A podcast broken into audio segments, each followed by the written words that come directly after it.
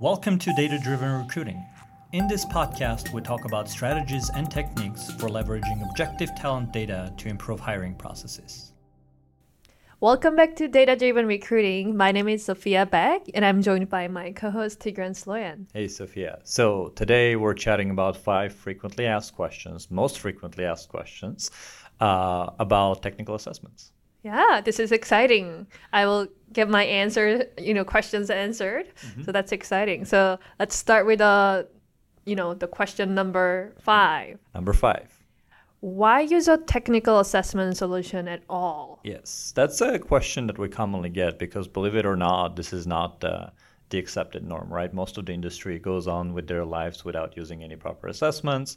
Most of them rely on resumes and pedigree to vet candidates. Mm-hmm. Others rely on their gut feelings about sort of someone's background or, you know, if they're they like the smile or anything else. so I think the primary reason to use technical assessments is to just bring more objective data into your process and more give more fair opportunity to everybody, which is if nothing else, it's a legal requirement, right? Mm-hmm. There is an entire committee called the Equal Opportunity Employment Committee, whose sort of sole purpose is to enforce that like you should give everybody an equal opportunity to right. get a job at your company.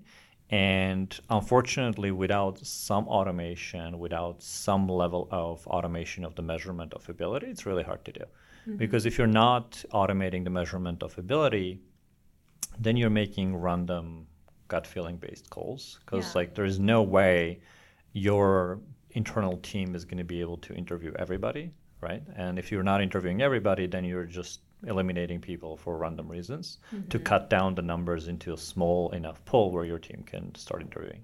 Right. And it's kind of surprising that that, you know, the engineering or technical talent it's a very highly professional mm-hmm.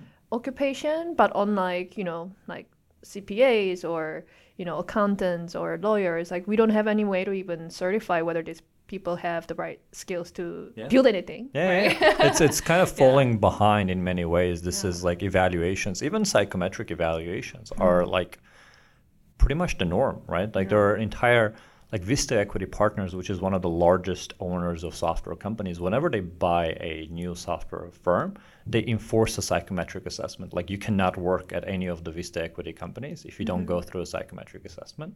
So assessments in most other fields are very, very, as you mentioned, with like CPAs and lawyers. Like there's no lawyer that hasn't gone through bar, right? Right. But in technical assessments, it's still a question: should we right. use one or should we not? Or so even like real estate professional. Even real estate right. professionals, yeah. right? To cut hair, you need a license to cut hair. you, you, do, yeah. Or even nails. Yeah, even yeah. nails. Interesting. So. All right. So question number 4 mm-hmm.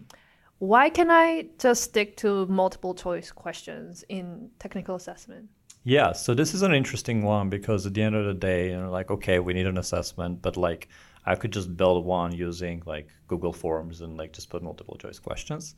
Uh, I think usually I hear this from non-technical people who are trying to think about technical assessments because mm-hmm. building a multiple choice question, think of like assessing someone's ability to like ride a bike using multiple choice questions, right? I could totally tell you how to ride a bike theoretically with multiple choice questions, right? yeah. Like gotta hold the thing, you gotta move it left and right whenever yeah. you know it needs to go. You gotta paddle to make it move, right? I will get a perfect score, but then you put me on a bike, I'll fall right off. Uh, similar concept here, right? When you're trying to measure someone's ability to do something like software engineering, you have to do like a simulation of the job, like give mm-hmm. them the actual bike and see if they can ride it. Like the driving test. That, like the behind driving the test. wheel, yeah, you exactly. just you don't just let people on the road right, right after the written questions, exactly. right? You have to do the behind the wheel. Yeah. So knowing it in theory and being able to do it in practice are mm. very different things. So yeah. just going with multiple choice questions is never going to cut it. Right. Okay. Makes sense. All right. Uh, question number three. Okay. Well, this one is actually a very interesting one. So technical assessments is good, mm-hmm. but senior candidates hate taking test. Right. What do you think? Not really. So I think there is a perception like that, like, you know, most candidates hate taking assessments. I think that perception has been primarily created by terribly designed tests. I think mm. what's been mm. happening over the last 10 years is a lot of candidates have been handed assessments that have nothing to do with the job right? Which is very frustrating. And like most senior candidates these days expect that. Like if I'm coming in as a senior front end engineer, when you mention a test, I'm thinking you're just going to give me like a reverse a binary tree type test, and I'm going to hate it because of mm-hmm. course like that I haven't done that in five years. I don't Yeah. need to reverse binary trees. I build beautiful UIs and I code in React, right? Right. That's the difference. I think I have seen a lot of senior candidates very much enjoy taking tests when the test is relevant to the job. When a test has nothing to do with the job, of course they hate it. Yeah, Because because if like- it's relevant to your job and skill, then it is a great chance to prove yourself. Exactly. Right, It's it's yeah. it's a it's a chance for you to show your abilities to kind of.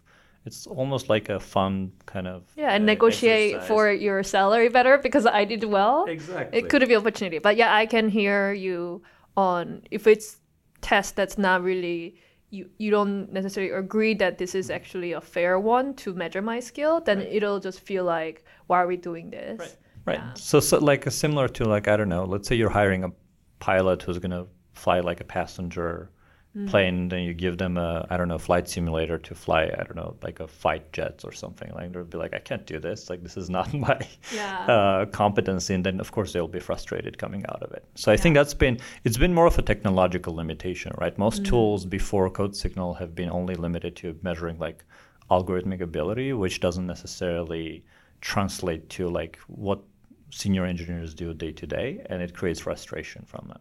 I see. Yeah. All right. So question number two. How should I build my test? That's a good question too, right? So and we hear that a lot. Like, how should I build my test? Who should build it?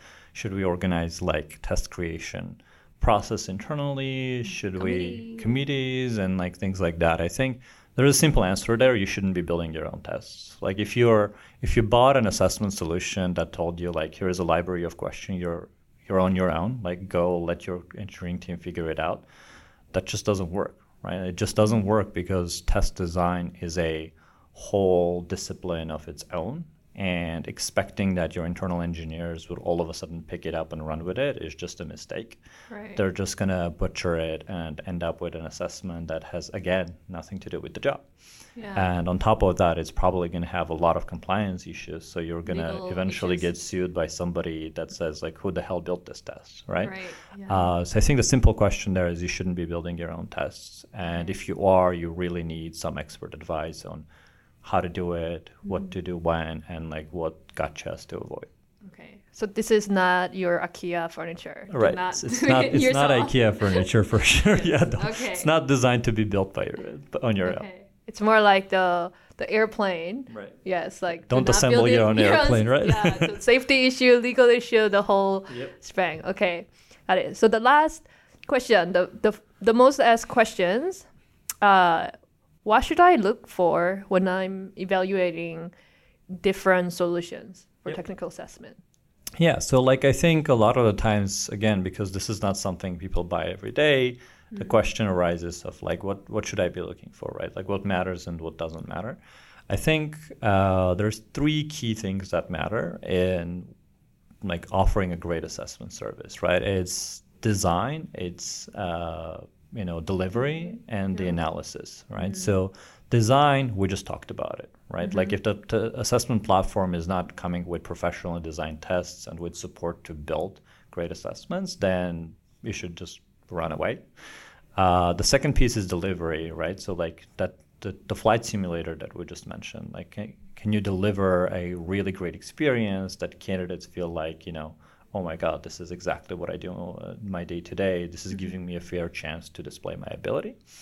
And then when it comes to analyze, it's can the assessment service help you put the results in context? Because at the end of the day, what you're trying to do is you're trying to understand someone's ability compared to not just everybody else who applied to you, but compared to the rest of the developer population. And if an assessment service can't help you do that, then you know you're limiting yourself because you evaluating candidates in your own bubble and making judgments in your own bubble is always going to lead to subpar results. You always want to compare it to the global population and understand where is my actual bar instead of every company saying we just have a high bar because compared to the bubble everybody we hired was like top 2%. I see. Yeah. Well, thank you so much for your input today, and thanks for listening in. For more tips and insights on data driven recruiting, please go visit ddr.codesignal.com.